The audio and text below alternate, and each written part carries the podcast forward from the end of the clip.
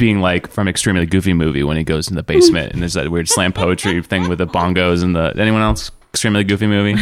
Yes. Yeah. I was gonna say, I know, I know. Mattias has some strong opinions about. Shout this out to movie. Disney Plus, uh, our, our sponsor two years from now. The first thing I did when I logged into Disney Plus was watch The Simpsons, like a non-Disney. Who? Well, Oh, yeah, for the people yeah. who have gotten Disney Plus, what was the first thing you saw? I watched Noelle, that one with new with uh, Anna Oh, Kendrick. Anna Kendrick. I heard it Is was Bill, bad. I Bill never Hader? watched it. Yes. Oh, the Yeah, Bill Hader. Christmas No. movie. yeah, Bill yes. Hader's Yeah, it's in Bill it, yeah. Hader, right? Bill He's Hader's supposed to in be it? in New Oh, Clothes, now I yeah. gotta watch it.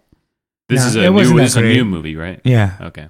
they were talking about like to be the new They're Christmas they're movie. they're like Santa's kids or something. yeah, Yeah. and to be Ascension to new, being new Santa, and you know, it's. I didn't watch the whole thing because it was dumb. I was like, yeah, this is yeah, bye. I love Anna Kendrick, but I'm like, I made it. Nico is absorbing my usual curmudgeoniness.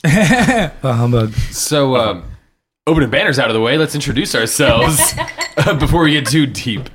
Critics on Tap. Uh, we just saw Waves, the new uh, drama from Trey Edward Shults. Uh, I am Beau. I am uh, now drinking some whiskey. Um, had uh, a beer earlier, happy hour wise, and uh, move over to the Evan Williams. Let's uh, work my way starting on the left. Hi, I'm Spencer. Uh, I had a cider in the afternoon called Tejano Dreams and it has green chilies in it. It was really good. It's like Is my it favorite from Fairweather cider. It's Is Is really it good. spicy or No, it's it is the really flavor? crisp, but you get the flavor of it. Mm. Also, shout out to my my homies at Batch Brew House, the new brewery in Austin that I now work for. Uh, we've got a bunch of new beers, so please come down. And it's not a shout out just because you should come buy beers from me and tip me, but also, should, you also, should, also yeah, the yeah. beers are objectively really good. And kolaches. They are good. Yeah, they have a pineapple Is beer. it the same location? Yeah, it's the same location. Oh, well, the brew house is next door, so they're, they're brewing next door, and their tap room is our space. Uh, my name's Mattias. I'm on the kids mic. Uh, Does it sound different? the alternate. And It kids sounds a little bit different. Uh, and I'm drinking whiskey, and I had some milk stouts at the movie theater. Moving on. Oh, okay, that was quick. My name is Kiko. That's what she Jess said. Lopez. yes, moving on. Uh, I had uh, two Omissions beers. They're gluten free beers at the Draft House. Um, and yeah. now you're. And now I'm uh, drinking a Corona, so you know both Yeah. water. You were you were also like I want to say like with the shaved head, drinking a Corona, and a white T-shirt, like a white V-neck T-shirt. I'm like you're very like channeling 1999 Vin Hold it up. Diesel. Yeah, right all you now. need is this that- is very fast. All and you need Furious. is that cross necklace, Yeah, Yeah. a little Closer and to uh, yeah. Turn the the cross necklace. I'm Samantha Ray Lopez. I what did I have to drink today? You I had had a that glass of wine. It wasn't a martini. It was a Oaxacan margarita that Spencer said I had to get just because I was being un- indecisive and. Yeah. Anyway, it was really delicious. It was a has a mezcal right now. He's like, margarita, which is doing how. I like to drink my margaritas and palomas with mezcal instead of tequila. Yeah. And now I'm drinking Evan Williams. shout outs anybody before we uh, go in. I'll go.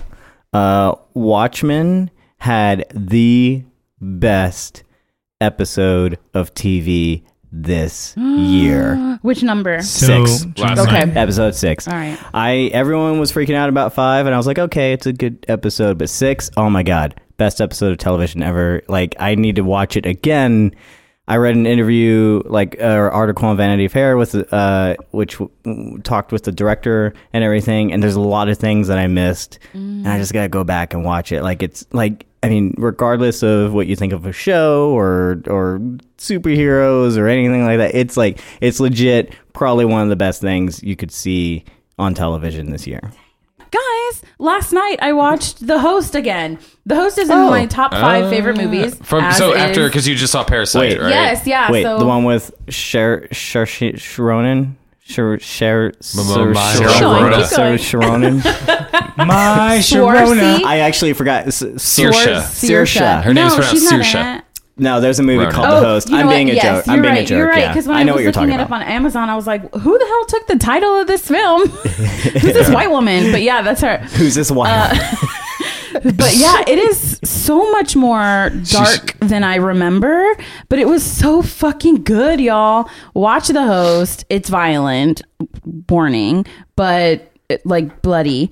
But uh, but it was so fucking good. But yeah, coming off of Parasite, I was like, I want to watch all these other things. Yeah. So like the murder one. That's the, one I've heard of is the best. I've that's talked gonna be like several like film people that I respect a lot. who Yeah, are the just next like one I see will be that one. It'll probably be like during the mo- Thanksgiving. moments of a murder. Murders of Yeah. Murder, yeah. Um, and then Snowpiercer was his first and I think only like fully American English Oh, language. The one yeah. with Chris Evans. Yeah.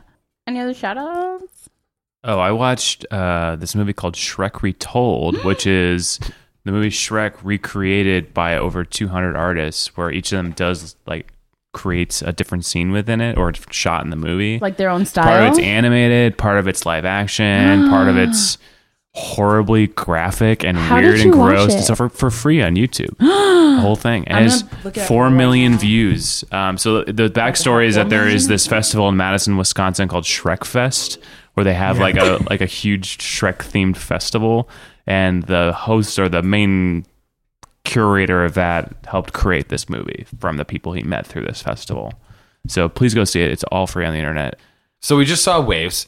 Uh, clearly a pretty heavy dramatic film. I I, I want to call it an indie film, uh, even though I think the budget was somewhere in somewhere in the range of ten to twenty million.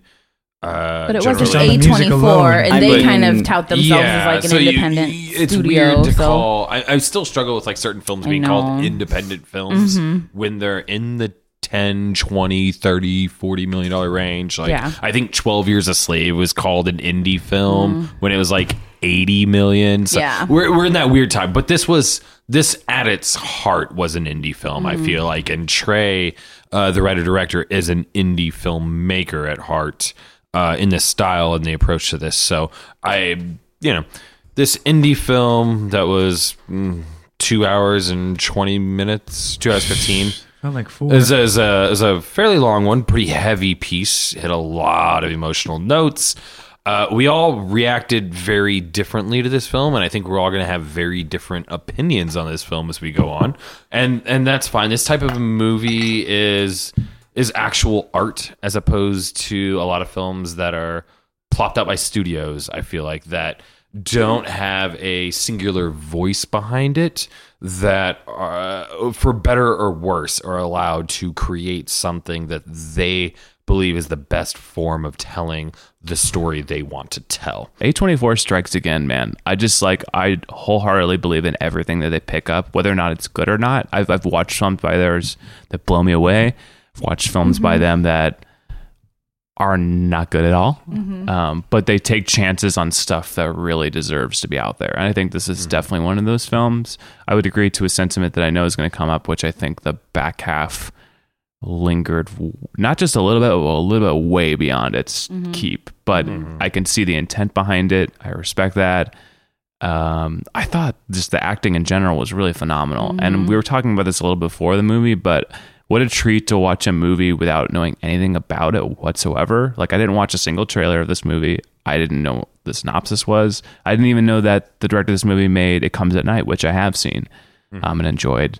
Um, had similar problems to the one this film has, but we can talk about that. But um, I liked that going completely blind into something and just taking a chance on it. Um, I thought that paid off for me at least. So that's my feeling about it. Yeah, and that was something I, w- I was going to ask is, um, you know, everybody kind of start with any any preconceived information you had coming in. If it was none, great. But if anyone knew anything about it, had seen trailers, anything at all, because I, I have mine on a separate level. So, um, Sam, I did not realize how heavy it was going to be. Um, I like I think I only read like the synopsis when I was buying the tickets, and like that is also like made by the Alamo and kind of funny sometimes, you know, like not necessarily accurate. So I don't know what to take from that ever. So I'm like, so I basically came in totally blind. Um, and yeah, I mean, I agree with the sentiment in that, you know, this being a piece that the writer director had a lot of control over. And that's kind of something that we wish for, right? As independent filmmakers, like, I want to be able to have the creative liberties or take the creative liberties that I want to. Um, so it was kind of refreshing to see that happen. But, um, I've loved the music and all of like that whole it was a very quiet film in terms of like dialogue at times for the majority of the film but the music is what like kept the intensity up. And i do feel like it was pretty intense for a good amount of time. Um, and you were learning these characters and you know by the end it started to you know lag a little bit in terms of like pacing. But um but I think by that time I was so fully invested in all of the characters that by the time we see them kind of processing and stuff like that, it, it did feel like I was a lot more connected to them at that point. So whether he meandered too much early on or not, you know, maybe it did contribute to my reaction to the characters later when we all see them kind of uh I guess without getting into spoilers, I don't know what else to say here, Yeah, but no, no, no. I feel you.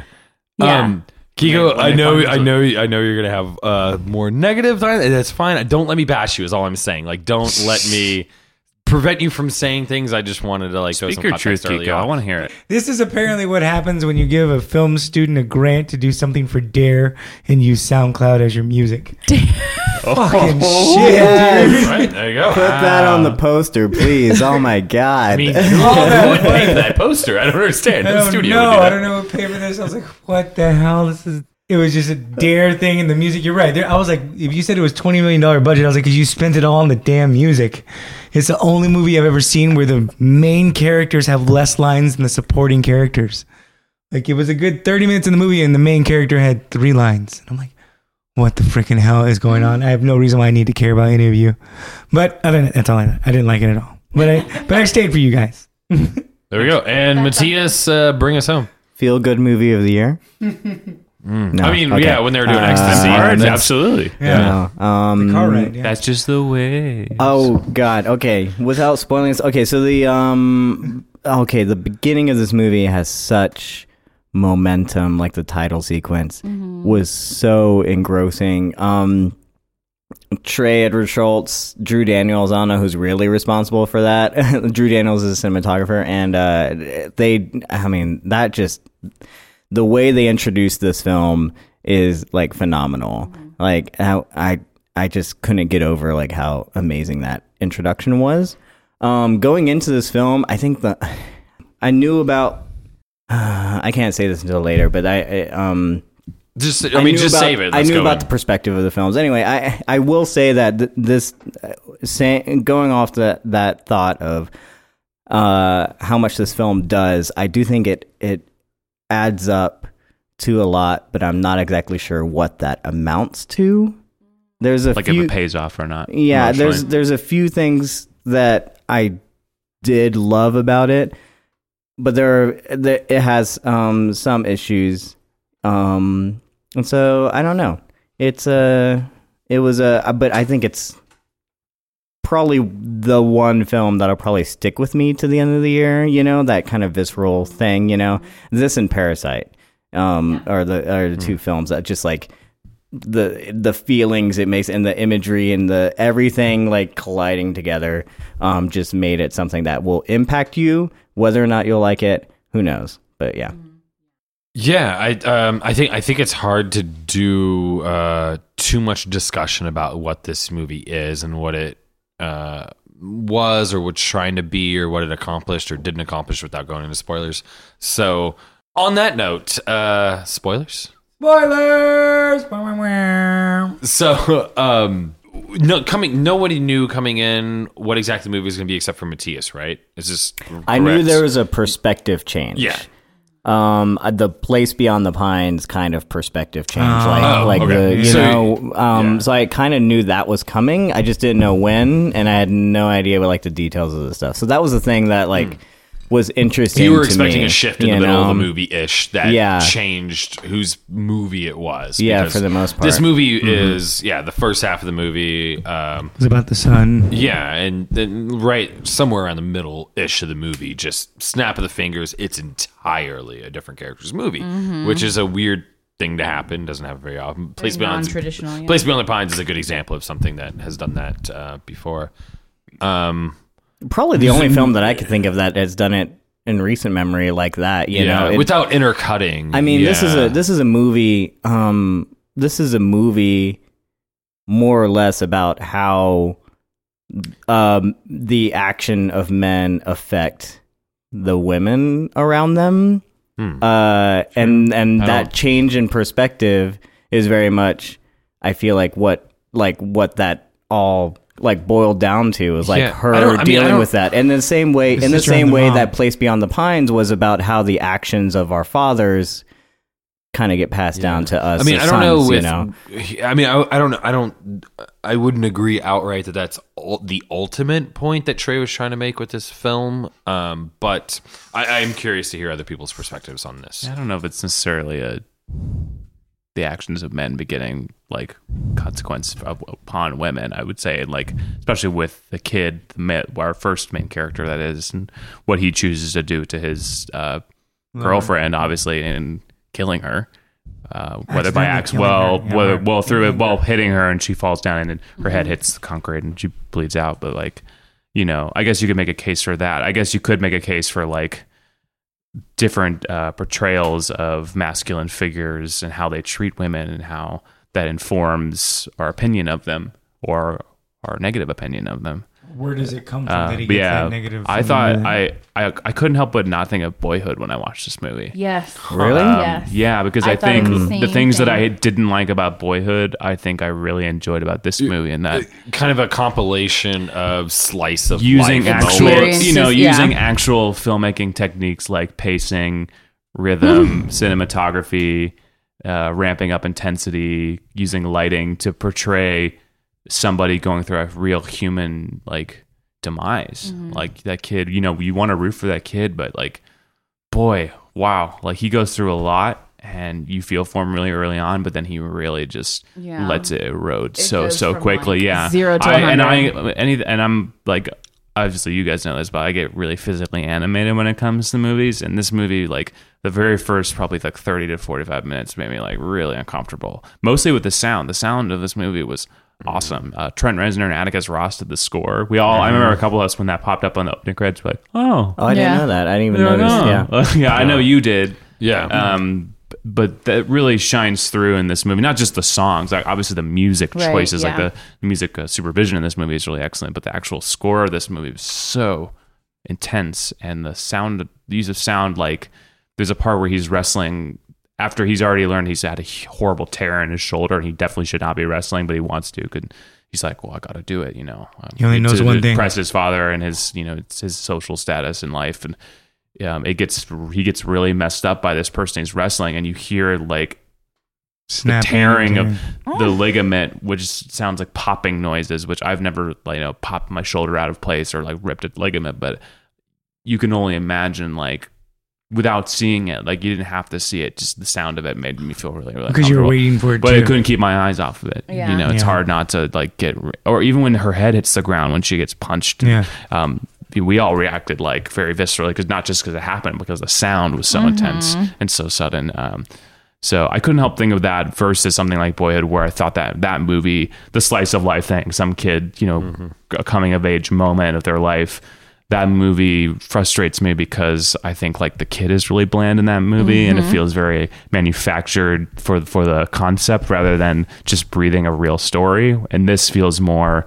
Obviously, there's some techniques that we'll talk more about in the film that you know shape the movie around using framing of the the frame using letterboxing and you know different resizing the frame throughout the film which he's done before ratio. aspect ratio thank you um but um it was more about this really intense story not only about this one kid's erosion but after that happens how that affects everybody else. I, I related to that. I do and we'll talk about this obviously but the back half it's not that it's not good. I think at by that point the intensity is already like the climax of our feeling of the intensity is uh-huh. already released and then there's more. Mm. That was my feeling. At first if it ended with him like going to getting sentenced i, I would have been like holy shit like that was a quick movie but like super intense like that was mm-hmm. powerful Yeah, and like and that was I. I, and I, I thought that- checked. I checked, and I don't know if I- I think it was around an hour into the movie. Like it was like an hour, hour five minutes or something. when and I don't know if I would have Like, liked it more or not, but I It- wa- I do wonder about how much that's going to affect people's opinion of the film.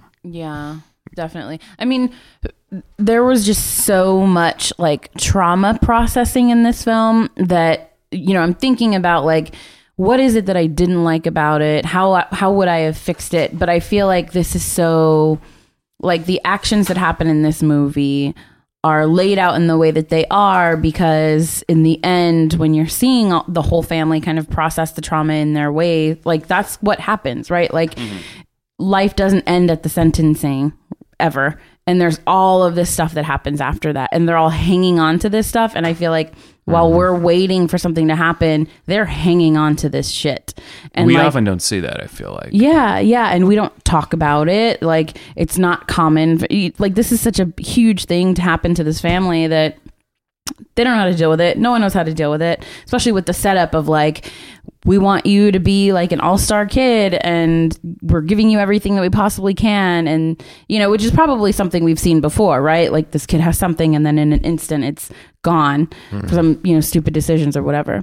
So, the more that I think about it, the more I'm understanding the decisions made while also understanding that like some of it I won't understand. Does that make sense? Like some mm-hmm. of it's like just not I'm not into, but that's his. You know what I mean? Like that's Yeah. his liberty to take.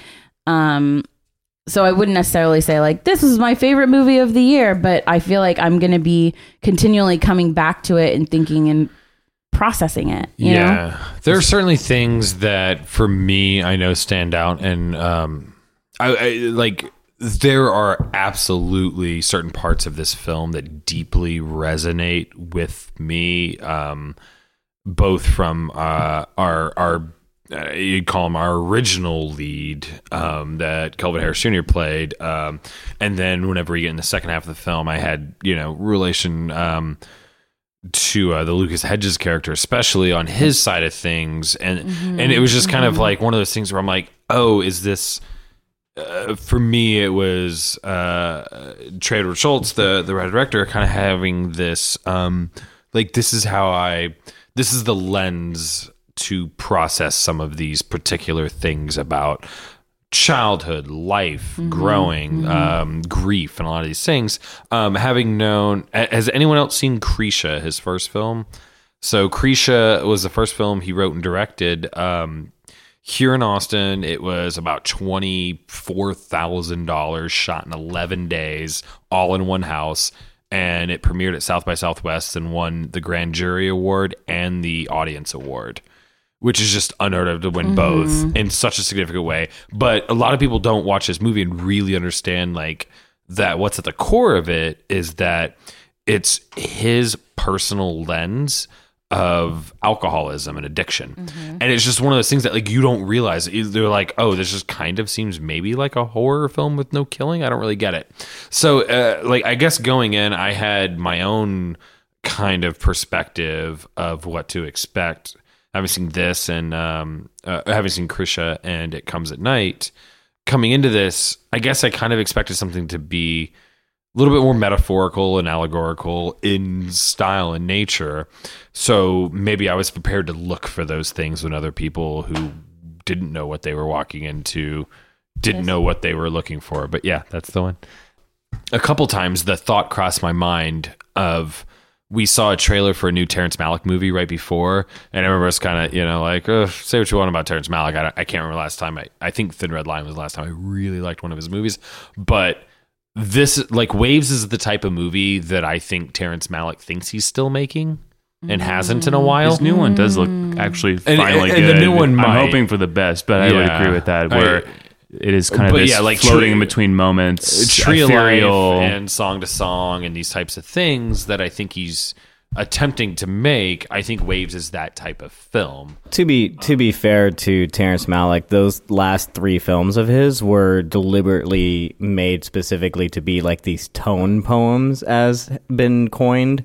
These ideas of like n- kind of like no dialogue, like no like just like story points and stuff, and, and, like there wasn't really much of a script, and it really was meant to ha- be what you're saying. Like, and this Yeah. and the movie that's coming out now is meant to re- return back. It was an experiment for him. I just want to know that I think it's known that it was an experiment for him to do those three movies specifically. But I think that like the that. the type of thing that he was trying to accomplish tonally Right. was what something like Waves does well. Sure, I think that's one of the moments like that's one of the that's one of the better parts of what Waves does is tonally come across with uh, especially with cinematography and score and certain aspects that relay what it is without having to have characters say the dialog or anything else. Like we didn't know uh, the the lead kid was adopted but not not adopted but sorry um that his mother that his mother the mother who raised him wasn't actually his biological mom until like in the middle of a fight, which is like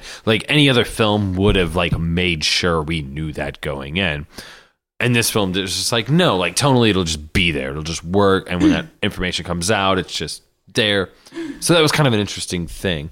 Yeah. Um, There's No, one. that's kind of a there's one particular shot in this film that like will not leave me and makes me want this wants this to like get nominated for cinematography. And there's this like like fast while he's driving in the car to the mm-hmm. party. There's like this zoom hmm. on his eyes, and it's like it's like before you realize that it's a zoom, like and there's pulling focus and zooming at the same time. Like it, it like it's just there and it's such an amazing like shot like mm-hmm. in the in the middle of this thing and like the like adrenaline's going it was and you know he's really, drunk. oh my god yeah, that was uh-huh. such an amazing shot that portrayed i think exactly what you're talking about it's like there's a, so much going on in that one single shot yeah, that they didn't need to um, say anything or whatever Yeah, you didn't mm-hmm. need him like slurring his words, falling over, falling asleep. Like there, they did some stuff with the cinematography, with the editing, with the score mm-hmm. that sold what was happening,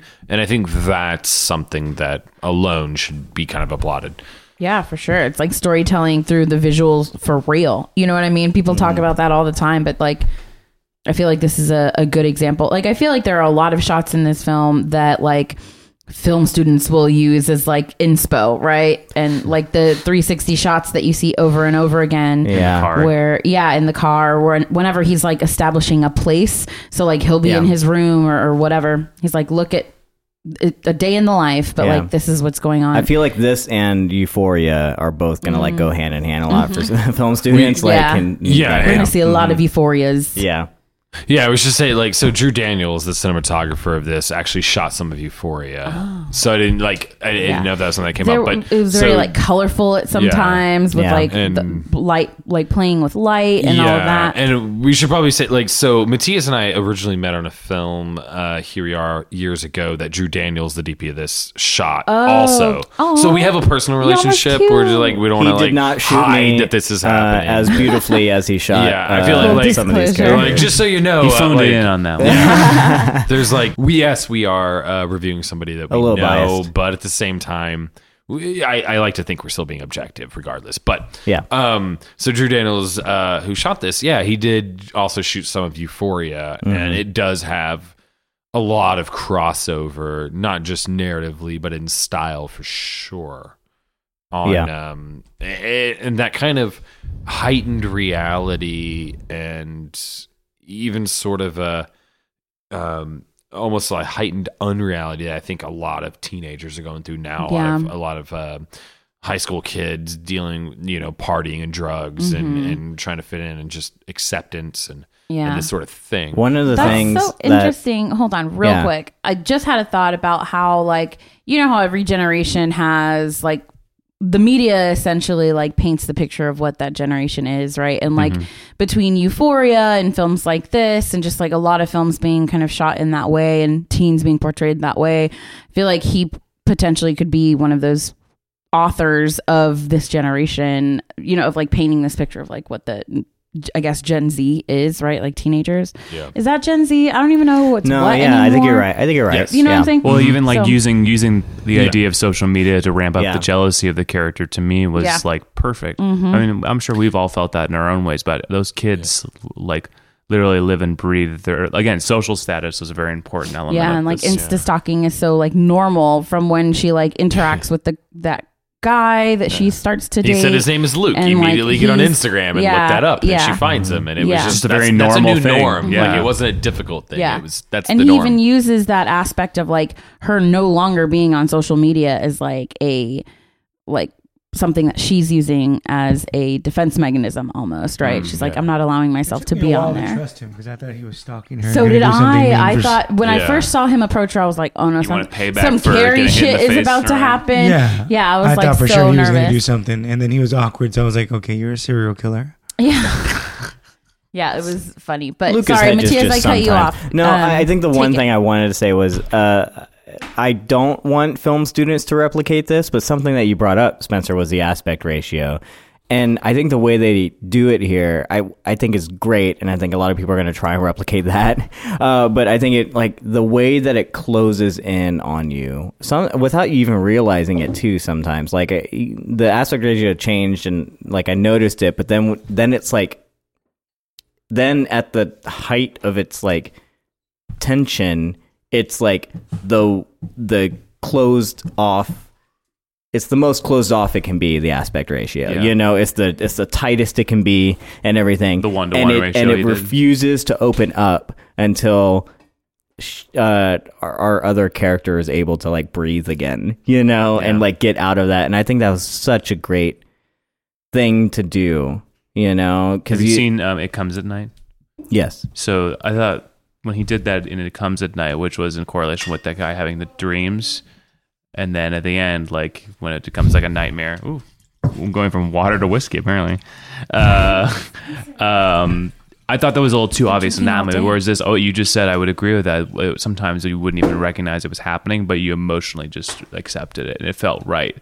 Um, Yeah. Obviously, the most obvious moment this happens is when he hits her and she hits the ground. And we cut out of black, and it's the one to one ratio, and it's like Yeah. incredibly claustrophobic, and uh, the anxiety is beyond compare. Which, speaking of Gen Z, you know, we live on our phones, and that's a one to one ratio. You know, so like it's a square format, Yeah, like, like, Instagram. 16 by 9 or 9 by 16 now. You know, Yeah, like the long. Well, you Yeah. can, yeah, yeah. I think four by five. But anyway, uh, we're not. That's the not argument even we should be gonna- having right now on Uh, this anyway. podcast. But this movie has been shot entirely on Instagram. I think it was. Yeah. What's amazing as much as I This is just the world's longest Instagram story. Two hours and There's like a 15 bowl on it. Do you yes, like this? yeah. Yes or no? like like He like goes like, no, turn it off. Go ahead, No, no, Kiko. for me, tell, it was like- tell us how you feel. It was just the pacing of it and everything. I didn't find any way to care about anything for a long time. And I do know where the story was kind of going with things. I'm like, okay, you're going to do this. But the cinematography was amazing. The music was amazing and moved everything like it should have moved it. And they used it in very specific spots for some really cool things that I was like, oh, that's awesome. Like when she met the boyfriend at the end for the first time, they're talking and she's being very short because she doesn't want to do anything. But then when she agrees to go out with him and she's like, yeah, I'll have I'll meet you at a diner and it's this moment of like oh she's accepting and the uplifting music comes on mm-hmm. and then you have her go back down to being sad and it stops. Because that's then- how real life is. Yeah, I know, but that's what's amazing is like and then she Yeah. looks at him and gets happy again and it comes up. He Yeah. walks away and then she goes back down and I was like that was cool. Like Yeah. I really like how they Yeah, use that. Like they I do love Yeah. the They one- didn't the go one- on a, a, a traditional movie arc. They went through a real life arc. Yeah, they went of through a like, real oh, life these arc. ups and downs that are going to continue. Thus the name Waves. Even Yeah. though like Waves, the, yeah. Yeah. Even- Oh, That's why they called it waves. Oh, yeah, ding, ding, ding, Waves ding. of grief, I waves also- of anger, waves. oh Thank God my they didn't call it that. Jesus Christ. Waves Waves like- of what was that Waves title? of emotion, y'all. I and honestly, even though we're talking about the Outstanding cinematography a lot and how beautiful it was, and I would agree with that, I actually think the soundscape of this movie was the best part. Yeah, no, like, for sure. Like Yes. even things like in the score when before it, all the horrible things happen, he'll be driving. You think you hear sirens, and it's just a sound that's in the score, like coming in and out, like c- creating deep anxiety for yourself. Yeah. Of yeah, you know it's coming, but like when it's going to happen and That's how totally it's a going to trend happen. thing to do I- for I- sure. oh, yeah. yeah. I would argue that when you go back and watch it, if you were to watch it a second time, that there was a whole lot of that done with the lighting and cinematography as well, especially oh, yeah. at the house party Oh, before the, lighting. death. Was Oh that it was God. all blues and reds It in was this like house music party, video-esque. and it looked almost. I mean, it looked Like almost police. Identical to cop cars. Yeah. the whole lighting 'cause they kept leading up doing to that, it. yeah. It was like leading up, leading, and, and like, but there was a, it was a deliberate buildup with the lighting and the sound together that like slowly amped up to like this moment, and then it's this stark concrete garage, white, no fluorescent sound, lighting kind of of just, it, yeah. eh, and then like, then all of a sudden he's like, "Oh shit, what do I do?" Scramble. He's on the run again. The music picks back up, and that same reds and blues. That's what like him running out of the tree line and running into a cop car. That lighting leading up to those like the, that final couple of seconds of him running out, not realizing the cop car's are around the corner, was the same, almost identical lighting to what was happening at the house party. Maybe also with and, the that, sec- and it, it created this jarring. Maybe kind of- also with the second half, I know will you know I think it, I think we can all agree the second half like very starkly different and maybe went on a little mm-hmm. too long, but I don't think it did as many like fantastical chances mm-hmm. like that in the lighting and the mm-hmm. design as the first half, and maybe that's it. It felt longer because it wasn't ramping any sort of It intensity. almost was used the- natural light only. yeah, for it was it was last- two whole different movies. I Yeah, thought. it mm-hmm. really Which was. it was intentional, obviously, but there is something. I mean, we're all talking about how much we loved the elements of lighting and sound in this first half, this front half, and I think I, I wonder what they could have done in that second half to find another visual hook to also suck you in, other than the aspect ratio changing. Yeah. I feel like I have to defend my initial statement eh, because I, I haven't been sure what everyone else thinks about this movie was about. But like, it, it's called Waves, and again, this like this action, the actions these people take that like carry on forth and like affect other people. You know, Yeah. I just like I I do think Place Beyond the Pines kind of thing. I'm you're cur- I guess I'm curious, like what everyone thought this movie The was of the trying to say. Because Yeah. I think you know it's definitely about toxic masculinity. There's like that aspect of that, especially with the main character. Like, and his relationship with his oh father. yeah, for sure. I mean, and Sterling K. Brown. I mean, God. Yeah.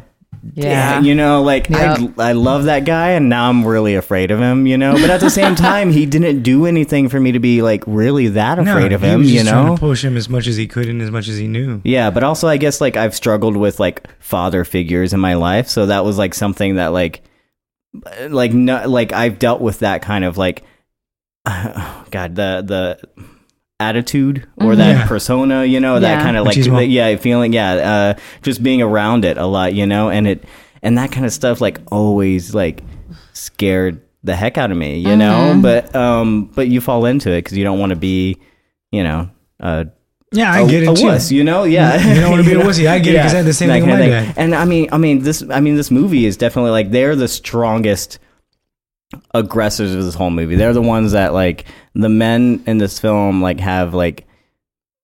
I'm- don't know if agency is the right word, but they have the most agency, you know. And I love Like the rest of the world. yeah, no, no, I think it's true. I think it's true. I think I'm not saying this is bad for it.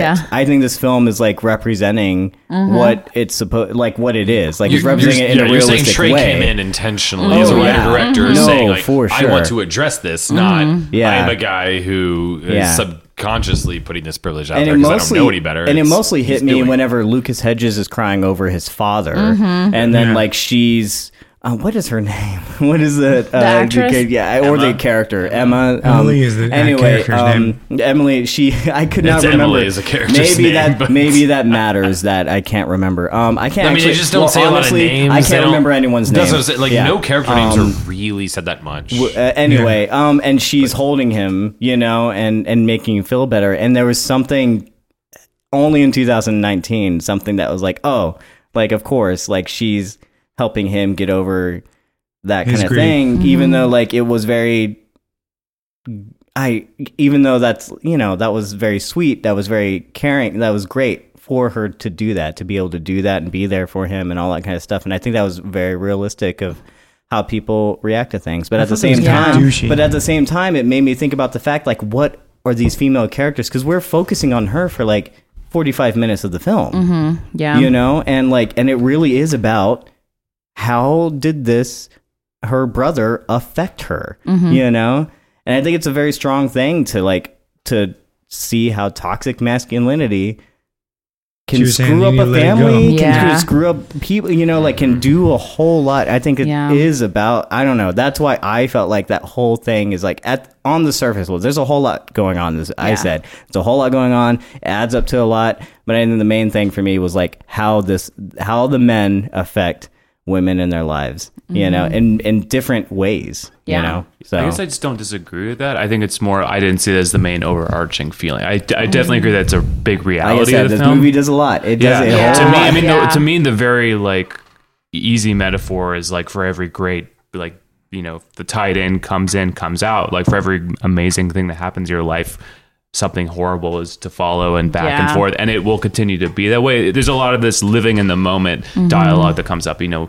Got to keep your head above water, live in the moment, kind of thing. And I think that's sort of it. Is if we allow the things that are horrible to live on beyond just that moment and like totally wreak havoc to us like the mom for example like she she yeah grieving is kind of like that where she can't stand to look at her husband because she just sees her son and the the evil that she thinks he's become, and that almost destroys their marriage. But um, for every, I mean, if you think about after he kills, you know, after the the kid kills the girl. And after this intense high moment, you see the red and blue flashing lights. The next moment, we, the next you know thing we see after that is the girl being in school, and this funny moment with Lucas Hedges. For every like gravely serious Well, moment that happens there- in this there's a lot more that happens. Yeah, there's a lot yeah, more that yeah. happens, but emotionally, like I felt this movie like really leaned into that, Yeah. like Where was it going to go very deeply that? serious, Yeah. and then helping bring us back in a nice, easy way to like a funny. It helped ease us into the, like the lighter stuff. I Whereas, like like, it would that's- in any other situation, it would feel out of place. Yeah. You know, That- it would feel very crazy. that dynamic that you're explaining, I feel happens mostly,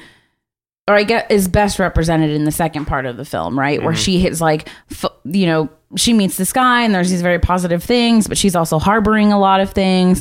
And then these negative things are starting to happen externally, right? Like he's his dad in the cancer and they go to see him, but they have a great experience together and they're mm-hmm. learning about each other. So there is this like beauty while she is still processing what's going on. And then the moment between her and her father, where she, you know, basically reveals to him that she's been carrying this weight of this guilt that she could have stopped it, mm-hmm. is you know, again, those waves that you're explaining. And I feel like that part of the film is more so reflective of that than the lead up to that point. You yeah, know? I think it happens a couple times in the beginning, like especially with the him and his girlfriend, where Mm-hmm. they're really happy together, but then all of a sudden, like she has to get an abortion, or she's calling her like a stupid ass bitch, bitch. and like kicking her out of his car, and then like they like even in the same text conversation they make up, but then also like Get back into that. go like get back into fighting, and then she blocks him. You know, Yeah. like them how emotionally charged Yeah. young people are in particular. Obviously, everyone's emotionally charged in this movie, Mm-hmm. but young people in particular, the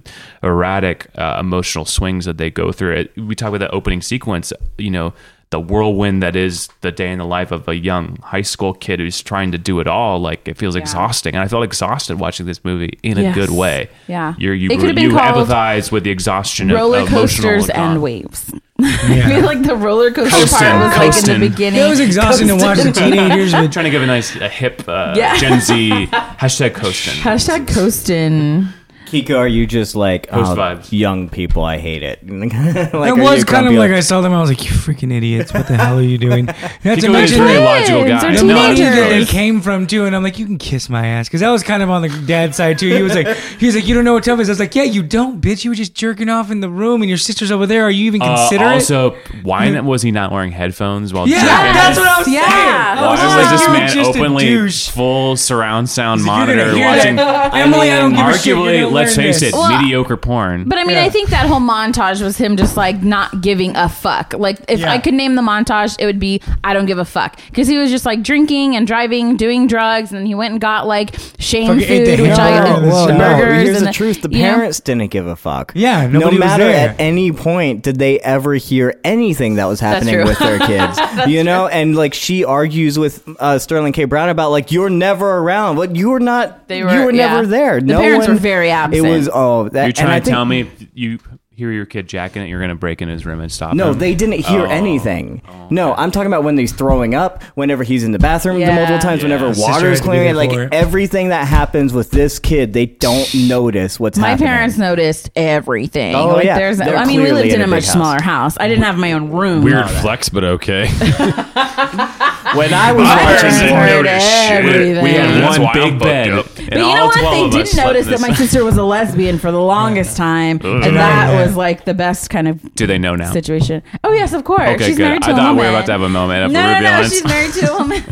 Did you just out your sister on Oh, our you're just starting this podcast? podcast. Your parents Sorry, aren't listening sis. to this. I Mr. know and Mrs. better. Lopez, just so you know. Uh, This is I like know Mrs. Lopez. His girlfriend's No, name was no. Lopez too, so that was a shout out for us. No, my sister's married to a woman, and she is the best thing that happened to her for real. No, but all those things that he was doing, like I kind of felt related to the dad in general, in general because I'm having this discussions with my niece and some of my friends' kids because they're all just like, "You don't know how tough it is." I was like, "Bitch, you don't know how tough it's going to get. Mm-hmm. I need you to understand that this. You need to learn to let this go and learn to let this stress go." But it's about No, perception. think- like I when you're I a think that was- teenager and uh, and everything You that you've your world. worked for Yeah, and your world, everything yeah. that you think Stakes that you're so going for you, to yeah. yeah Well, that like was also- literally everything is falling apart Yeah. for this guy. Forgive me if I'm wrong, though, but that was also a race thing, too, right? I Yeah, feel like oh, totally, yeah. Brown, Like, like, to work ten times as They had that conversation I of almost like felt felt like he wrote that. Like you have to be tougher than everyone because Yeah. you do not realize. Yeah, and I'm and I'm like, I, Kind of you sounds know, like a slam poem, to be honest. uh-huh. Are you gonna take Sorry. it? Are you gonna appropriate this conversation for your slam poetry? No, well, that's why I don't. No, understand it- it. no, it- that's what I'm saying because because the true thing is is that's very emotionally. He's he's playing to that kid's emotion. Because when he says that, the kid actually finally listens to him. Before Yeah. he's like, I'm not listening to it. But when he Yeah. starts talking about that, I mean, that's a very you can true, tell he's, he's being real very on. conversation. Yeah, Yeah. you know,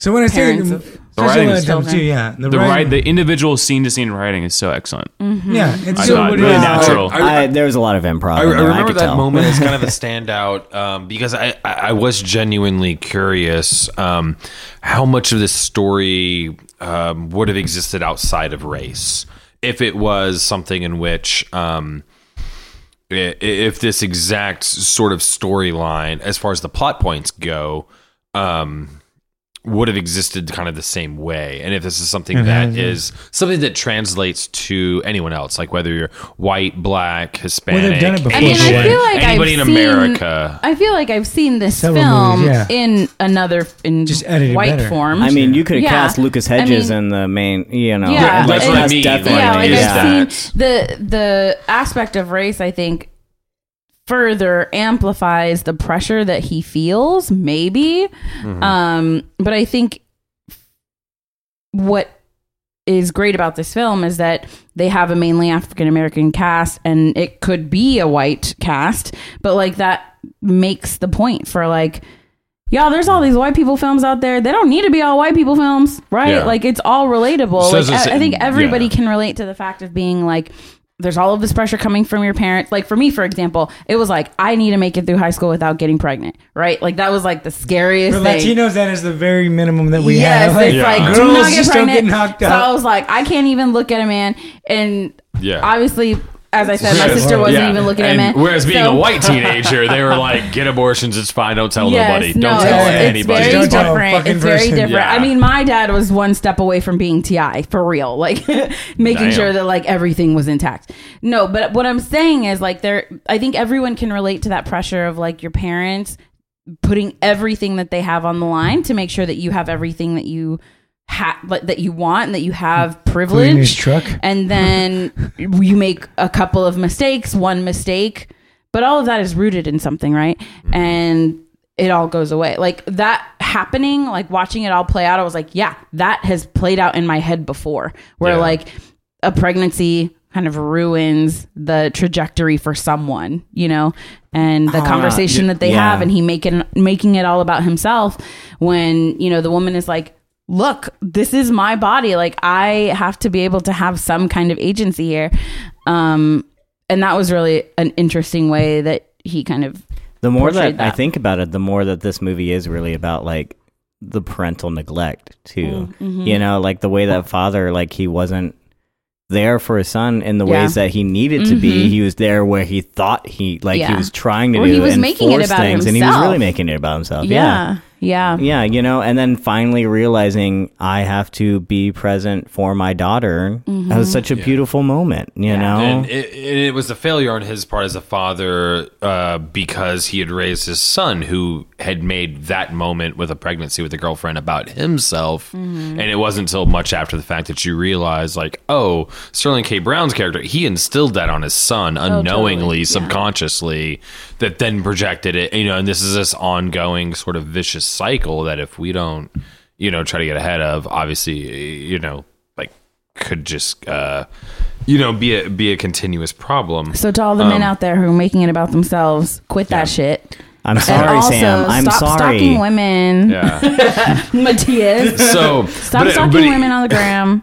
Stop thinking that you're allowed to just take their space. Let the woman The- talk. Stop thinking. no, the, the original question was actually to you to follow up was um so the original question was this is the type of story that although there were elements of it um plugged into specifically black culture um it still is a story that would resonate with anyone Oh yeah, else right totally because i feel like I think it's just as a white interesting guy that we're having this conversation because, like, I've spent thirty some odd years watching white people movies and have never been asked like.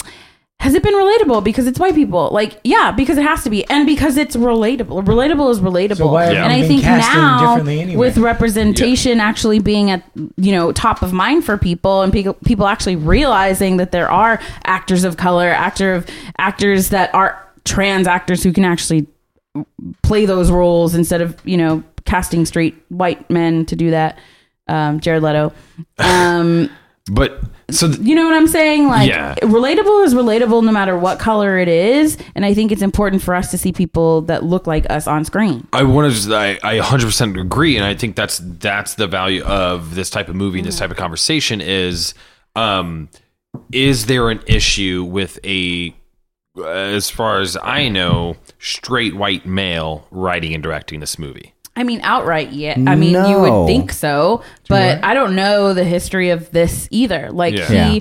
very well could be telling a story that could be real, something that he's experienced. Yeah, like with uh, his, for all you know, we know, like he co- could be the Lucas Hedges whatever, character in real life. Yeah, He- I mean, I, don't think he white is, people but telling black be. stories is problematic at its uh, on the surface, but Yeah. again, like white people have been telling white That's- people stories forever. At this point, I'm just like, Well, there was a give us stabbing at something. Reagan High, like what, Yeah. seven years ago?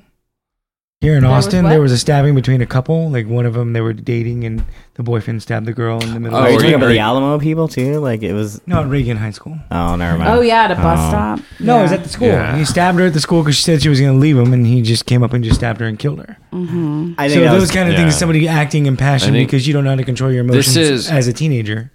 I I think for me, it's interesting to discuss. Um, you know, we're not we're not going to solve this problem on this podcast, obviously by any means, and that's fine. But um, for me, it's interesting to discuss someone like Trey, who's like, "Hey, um, you're clearly a talented filmmaker. We'll give you ten to twenty million for your next movie. What story do you want to tell?" And he's like, "I want to tell this story about like."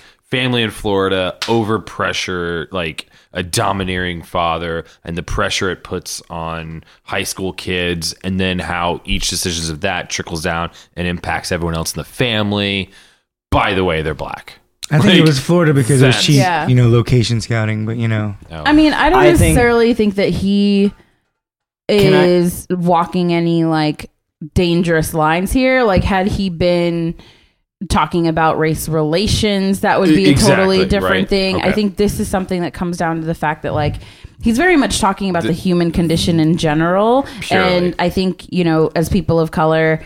We have allies, and if he has this type of outlet and wants to amplify actors of color, then he has every right to. I think he's not necessarily Can- speaking to like this is the black experience and this is my voice on it. Um, Yeah, he's not But Paul yeah, Haggis that- making Crash. yeah, yeah, exactly. Can we just go ahead and say I'm that? not, Academy but that's Award-winning. also I know, not Best knowing. Picture or Green Book, But, yeah. or any other Best picture. another Picture white winner. knight movie. Yeah, this isn't a white But- knight movie, so that would be super problematic. Um, but like, I wouldn't. But but that's me just saying that from like not even really knowing like his backstory or understanding what his intentions were or whatever. But I know Mattias has comments well, on this. I you know when when Beau originally asked the question of whether or not this is a problem, like I said no, and I feel like everyone now in the audience is probably like, what the like getting on me. I have to defend this like situation. So I'm mm-hmm. half and half. I'm a mixed race, and for people of mixed race, like it, it's a really a problem when we talk about representation for me because like when we start talking about representation, we talk about what we can or more so what we can't do as like storytellers and creatives. Like I'm a person that like I don't fit any of the the things that you mm-hmm. want me to fit. Yeah. You know, like I'm not like I can't I can't tell the story of Asians because I'm not Asian, you know, or I can't tell tell the story of white people because I'm not fully white, you know. Mm-hmm. So for me, it's like if uh, what you said about this being the story of like humans and they just happen to be black or whatever, you know what I'm saying? Like mm-hmm. that's important, and I mm-hmm. don't think it's a problem that a white person told it because he's a human being, and at the end of the day, we are human beings. And as a person of mixed race, and I think this is a discussion that like I've I- I can have like a lot uh, Yeah. more like in the future and stuff like that. But it's been a, like a big topic for me. Is like for people who in the future we're all mixed. You know, Yeah. and I like if we start mean- if we start like limiting like who's allowed to tell a story, it bothers me so much because then I don't belong. Yeah. I don't belong in I any do think situation. that we can have a conversation with this about this offline. But in this instance, I think that this if we were to start painting like acceptable, not acceptable, because there are not acceptables, mm-hmm. This would be acceptable to me at this point because you're right. It is, you know, we're talking about the human condition here, very much, you know, something that is broad enough for people to connect with, right? Like that is it's it's actually great that he, you know, expanded the types of people that we're seeing on screen. Had it been another subject, that would be a little bit different. Yeah, had I it been agree. had Yeah, it been not taken sure. with so much care, that would have been a totally different situation. But I think when we're talking about the the line here and when things are being crossed or things to consider, I think we all have to go back to the idea and thought of the power structure and that's a bigger conversation. So, I think at on, on its surface right now, I feel like that's my take. But the more that I read about it and think about it and hear his interviews or whatever, that might change. So, yeah, that's my take where it is. I wish right we now. could have more movies though like this. You mm-hmm. know what I'm saying? Mm-hmm. Where it wasn't about yes, you yeah. know that kind of It you was know. a purely familial struggle. Mm-hmm. Oh, yeah. and dim- It was, yeah. and we all have those struggles and, and like coming of oh my age god i'm still overcompensating for like n- having an absent mother like i, I have Yeah. like a good amount of material that i talk about in my you know stand up about that like it's so relatable i feel like those Mm-hmm. relationships are so common that like anybody can talk about that you know Yeah. It was a completely relatable topic, and I could understand. Like watching it, I was like, when I got to certain parts, I was like, okay, this should have been quicker. This should have been there sooner. It just seemed like a very big art piece to me, and I was like, okay, you're really doing great with these shots, but for fuck's sake, they're taking forever. But it was good stories that they were on there, and a good story was telling yeah with goes- these I struggles. mean, it's He easy goes to like, forget "I that film is an art form, and that's how it started. And what what keeps the world going around is independent film. But we need the no, big guys. blockbusters No, in order no, for it to. No, it's not even that. Me Not even Kiko, dog me and blockbusters. Kiko only need one franchise about family, and that is. And that's fast cars and Coronas. And Furious Coronas. only family Damn, you need. y'all, that was perfect. That was perfect. I had to. I'm sorry, Beau. No, you're good. That's, I love it. we need more humor. This is getting heavy for a bit. And there were some things I was going to get heavier about, but we'll. Uh, No, I Spencer, think you we're seem to good. be I in terms of like there, in do you- terms of like side notes, I mean, how much was Clifton Collins Jr. paid for this? Like, I really, I was going to ask, was was something cut out because it? Why have him specifically as an actor? Yeah. Who you know, you fly him out, you bring him to play this role. Wait, who's him? Who's he? He's He the, the dad father. of the murdered girl. Oh yeah, yeah. But yeah. he's, Oh, a, he's yes, a pretty yeah, well known yeah, actor. yeah. Clifton Collins Jr. is Yeah, a guy yeah. who's been around. I've seen him a he lot. even did He's the been FP, some so I see him doing he's like this. that guy. Yes, yeah, Yeah, he's, he's that the- guy. Yeah. Who ordered Yeah. the whoop ass fajitas? Wow. Okay, big character actor. Or the uh, Yes. rules of attraction. I need you like I need an asshole in my elbow. Yeah. Right there. asshole. Yeah, when he was on the FP, I thought that was amazing. Yeah. I was like, "What the fuck is he doing on this Yeah. obscure ass film out of nowhere?" And he only I has know, one maybe- scene where he's really letting dude into the party. with I'm like, things like that i always think about like was there like a previous relationship between these like the director and Yeah. the you know what i mean like for me everyone is chums like when I, something doesn't fit i'm like y'all are friends like how did this Somebody owes Well, you yeah, something. but it's in a movie like this, how small the role is, it's almost distracting because you expect Yeah. Mm-hmm. him to play a larger part, and especially like when we reach that back half of the movie where the whole perspective Mm-hmm. switches. I personally kept thinking numerous times. Is there going to be this weird thing between our now new protagonist Yeah. uh, and Emily Yeah. and the parents of the murdered girl because it's Clifton Collins Jr. because he's on the opening credits scrawl. He's a he's a known guy. So the fact that they didn't come up was just uh, one of those things that it's either a a cut scenes does he or have any other credits on the film like producing credit no, no, no, no, no. Okay. not at all. No. Yeah. So I think it was I, either a cut scene or he, you know, Yeah. it, it was meant to be something a little bit bigger, and Yeah. Mm-hmm. he just wanted to be a part of a film that he kind of just liked, but. It was just kind of an odd thing. But- You were asking Spencer a question, I think. What was? no, no, no. I was Yeah. just saying, like Spencer, you've kind of we've all been. Oh, I was just sort of listening. I mean, like I know, I know. Sam thinks he's canceled, but I thought it was interesting that they had a Life of Pablo poster Oh in yeah. the kids' well, room no, I mean Yeah. because that what album culture and that is. album yeah. in particular is about family and the, the I mean the song Waves is on that album, Mm-hmm. Yeah. but that album And is Frank very much about album? like the anxiety of family drama and like Mm-hmm.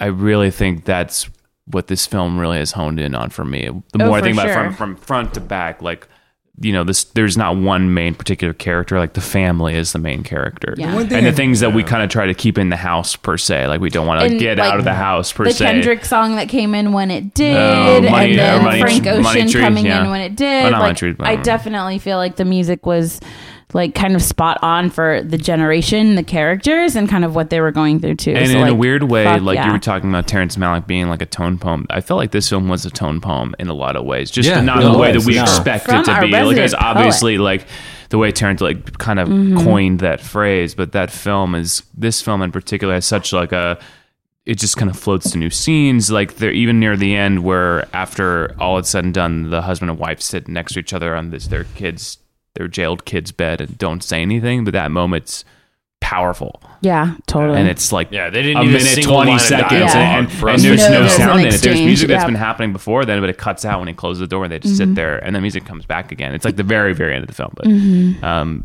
I, yeah, I just thought I think this movie is really hard to unpack because there's so many little moments within it.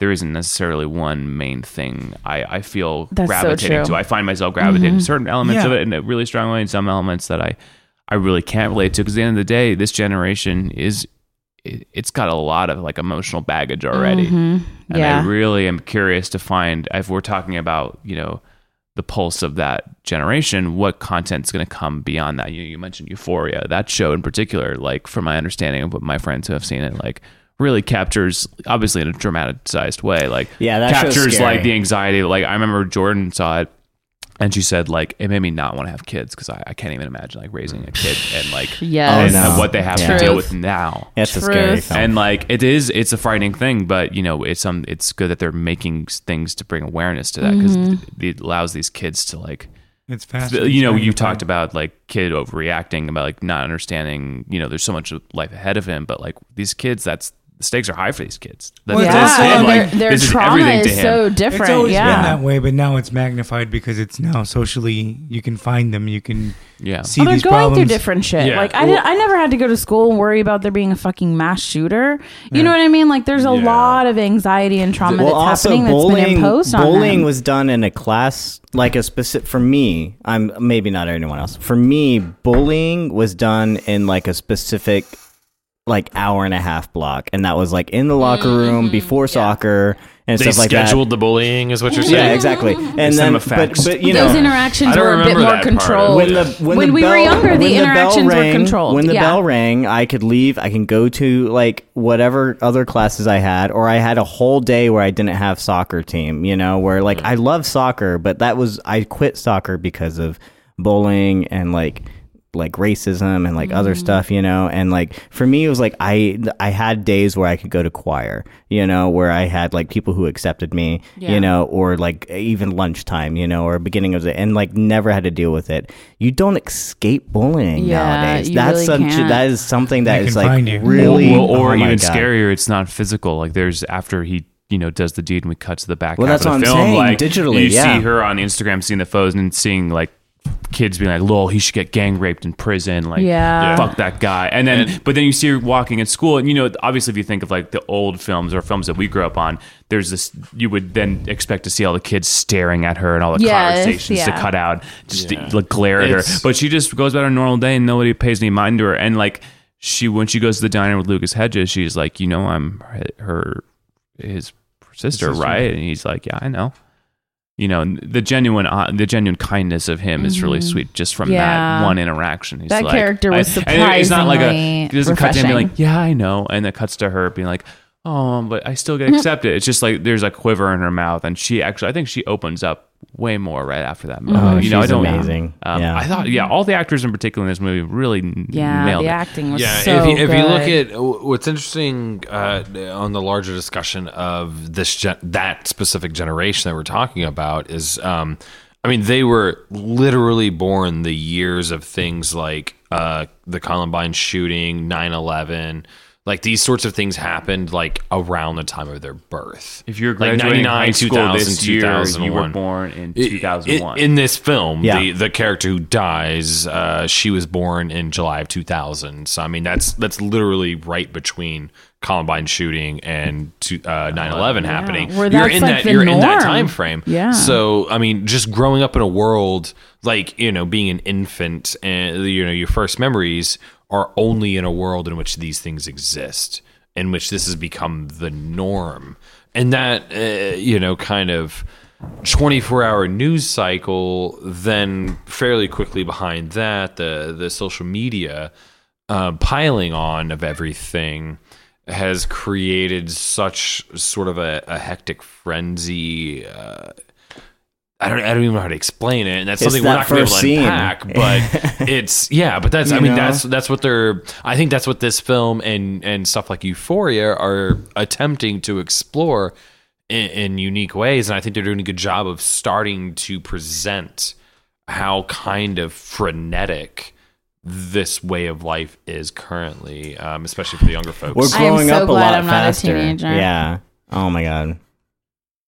I'm so glad I'm not a teenager. I'm so Yeah. glad I will never raise a teenager. Teenagers are weird to begin with, but like now is a fucked up time. Never y'all. say never.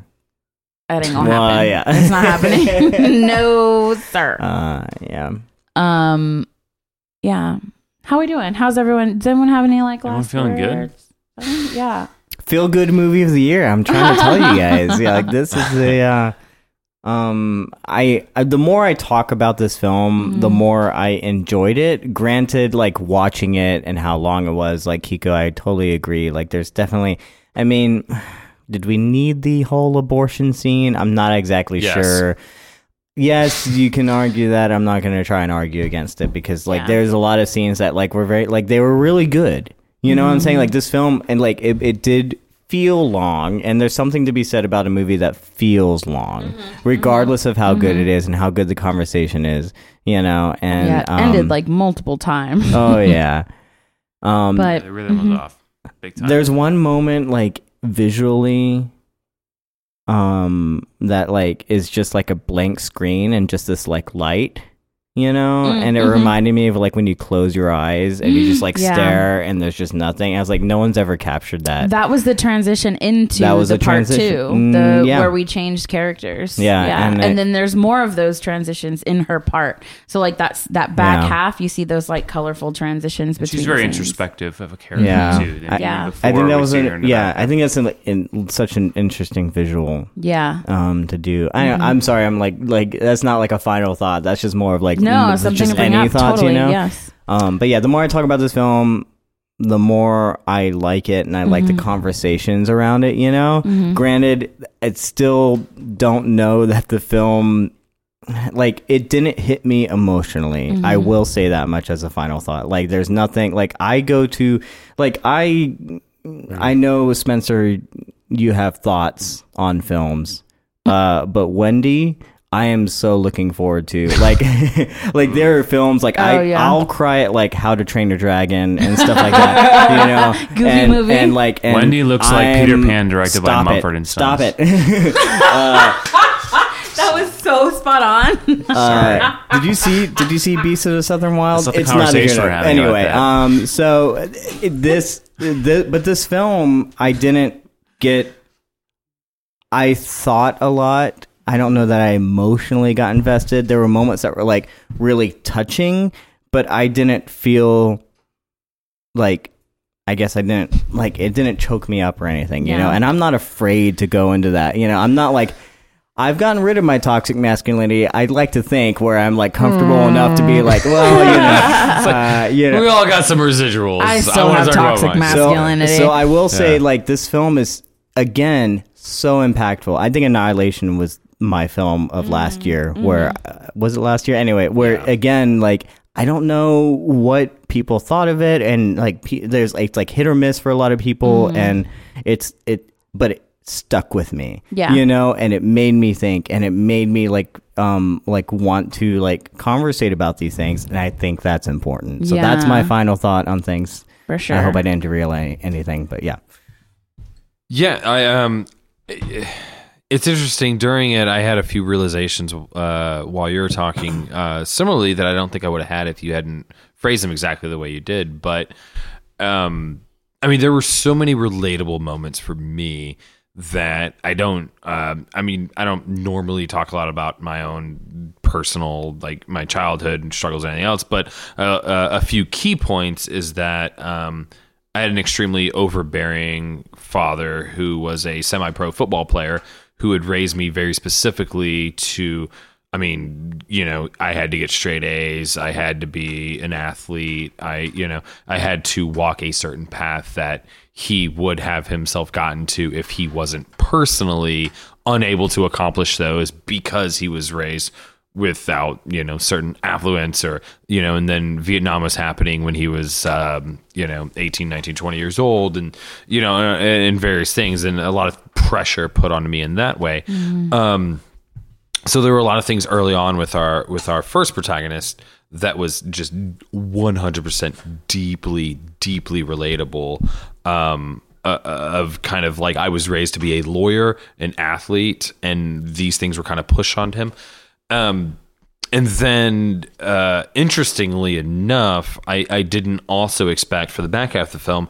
Um, my father specifically, I you know I, I hadn't had contact with him for um, around the time I was maybe 18, 19, uh, up until uh, I mean none up until he I found out he passed away a few months ago, and I, I remember having I even wrote certain stories like if I was to see him on his deathbed because I knew that even though I hadn't seen him in 10, 12, 15 years, however long it had been when I was developing these stories in my mind, what it would be like to revisit him.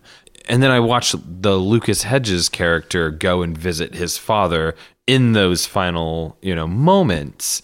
And so I was like, I can relate where he's at, what he's going through, even though I definitely wouldn't have quite the emotional impact that he had.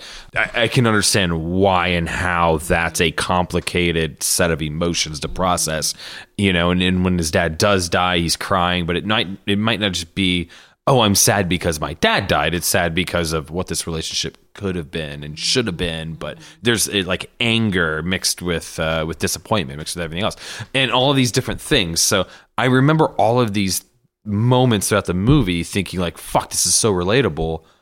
But then at the same time, what Mattias had said about how that didn't quite have the emotional impact that it should have or could have had was also interesting was because I really didn't feel it to that extent. Like there were moments like like this movie did not make me openly weep when with all of those things. Like I, I tell these stories only to say at the end of it put into context is that at any moment this could have pulled the rug out for me and i would have actually been crying at this movie but that never once happened like there were moments that hit me and they are going to resonate and they're going to stick with me Do you feel- but it didn't quite get there and feel- that's an interesting Do you feel like it ping ponged a little too much, and by the time you get to those moments, you it's like the emotional moments that happen are so exhaustive. Like there's so Yeah. much emotion that maybe you've already pr- not processed. I guess is not the right word, but like the experience. It's By the time you get to it, um, it's lessened, dampened because of that. Yeah. Because there's already well, not that, but I but I was curious more so if let's say the first half of the movie was boiled down to more of a prologue of the story, Mm. and then it was her story, Emily's story. what do y'all think about like if there was a if there was a version of this movie in which let's say um the you know the murder happened 15 20 30 minutes in like significantly sooner and then it became her movie I hmm. I don't think I would have liked it, and I think Yeah. mostly it's because in a weird way you do need to earn him both being a really great kid and a slow demise of him, and you you personally need to connect with him as a person, and it needs to hurt for you, so that then when they hurt, it, it that that makes a little bit more sense. It, it gets a little more digestible because I'm glad there isn't one main character in this movie. I'm glad it is a, f- a, fam- a family focused mm-hmm. Uh, experience of grieving or uh, trauma or whatever you want to call it. Yeah. Um, and we, it's all centered around us also being a character within that, experiencing this kid and like hoping the best for him and being disappointed, but mostly like upset for him and that he can't get over the hump and like get over these things he's going through.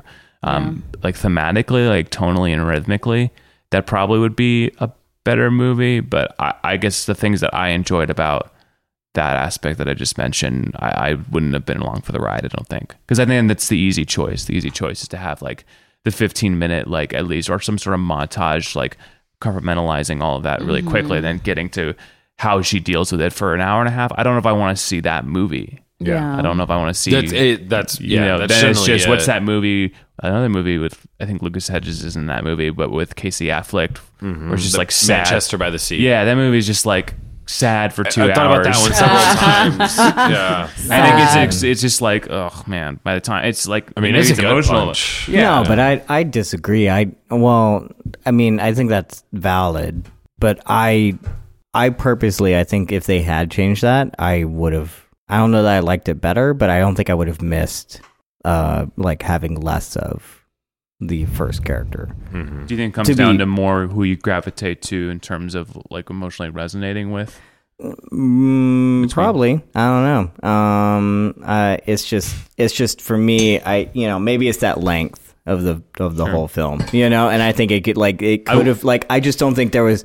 I think they told what they wanted to. I, the fact that they took as much time with him was great, you know, and I think it was very impactful, as you said, you know. But at the same time, like, as a filmmaker and editor and all that kind of stuff, like, had you shortened it.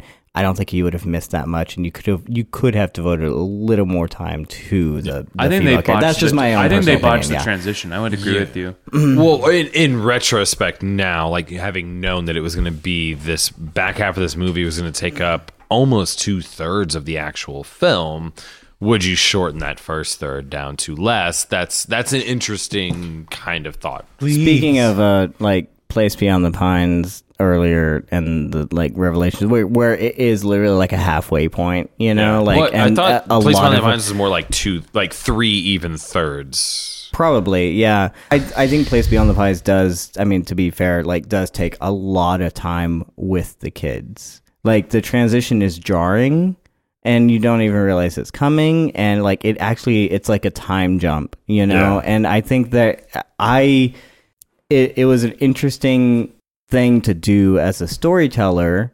And I think Place Beyond the Pines took the a lot of time with those characters to establish them as their own you know whereas this movie didn't like it, we had like a one scene that really one or two scenes that really established this secondary character um but she didn't really i i felt like she got short shrifted you know um as in terms of like how much time was like like given to her. I, w- which is all to say like i wish it had committed and taken more time with that character and allowed it.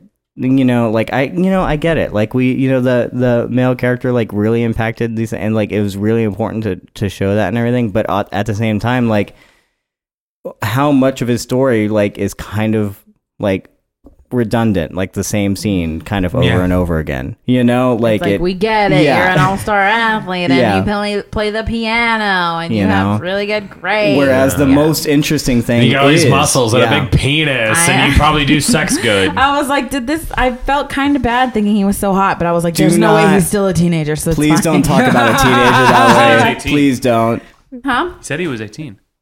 The character, but there's no way. Yeah, Someone look that that's up what so I I'm don't feel saying. so Or bad. you It's know, when- like when the you- actor? He's, Yeah, the I mean, actor. no, he's well over eighteen. Like he's. They're um, always He's at well least over 30. 18. You got to see Sterling K. Brown without his shirt off, so hi, I need you to stop like complaining about it. I mean, this is basically a porno for me, you guys. Again, yeah, I mean specifically, like so he's twenty five. Perfect. she feels good. So- She'll Good, I don't home feel so happy bad. tonight. Yeah, like so Kelvin. I mean, he's he's done a handful of sh- like he started like Great. with some small roles and stuff like Ender's Game, Twelve Years a Slave. He um, ooh, uh, Did he do It Comes Later at on, Night? he was in. He was in. He had sizable parts in like Mudbound. It comes at night. He was a kid Mon- in it. Comes- okay, monsters of men. Monsters and men. Um, And M- mice and men apparently too. anyway, all that to But, say, like, yes. I do think. I mean, yeah. Do you have any thoughts on that? Like, as far as uh, Chicago. to answer his question I mean, I don't Yeah. know. Like, it's hard for me now to think about like what another version of this would look like, just because like I also see so much value and importance of the fact that like this filmmaker came to the table with a script and directed it and you know A24 is a reputable company enough and he had a big budget to where he could do all of the shit that he wanted to do. So I feel like I wouldn't be doing him justice if I was like I would have preferred it this way or that way or whatever. It's like he as an artist has presented me this thing. I have a response to it and maybe there's some things that I don't have a response to, but like that's ultimately his. Like the fact Yeah. that I get to witness it is his. yeah, you and he was Also- and he was also credited as both full producer and one of the two Yeah. editors. That's the dream, right? So, I mean, like, if so, I mean, I- I could just- I just wanna say, like- true Yeah. auteur. I, I say that you only know, to be like, clear that he didn't have this movie ripped out of his hands Yeah, by A24. yeah. Mm-hmm. Not that they would ever do that, but this was his Yeah, vision. Like yeah. he wanted to make this movie. He is a guy who wrote this script, Mm-hmm. directed this film, and as a producer and editor, Yeah. got his as I far mean, as it's I know, so much final easier for me to like tear apart like a Ford for, versus Ferrari because it's like such a studio Yeah, studio. 'cause it's film, definitely a studio blah, No, movie. blah. I have to apologize to you because like part of me like almost made the same argument with Ford v v Ferrari, and now I'm like completely like no, this James is, Mangold had a fucking vision. you know, because like th- there was something was about like that was kind of like a film that doesn't get made anymore, but it was still exciting and it was still had that like kind of blockbuster Yeah, feel. but it's it was like manufactured and it's you know, but at the same you know? time, this movie like has changed my mind. Like Ford v Ferrari was.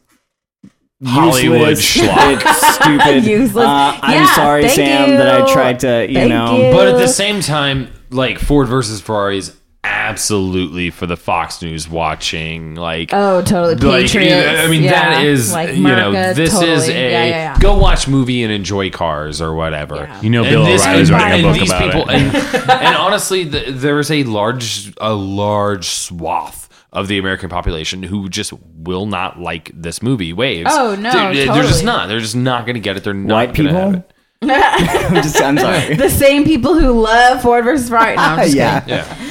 Um, but I think for the most part, like I did get emotional. Like there were to- a bunch of times where I had like a knot in my throat.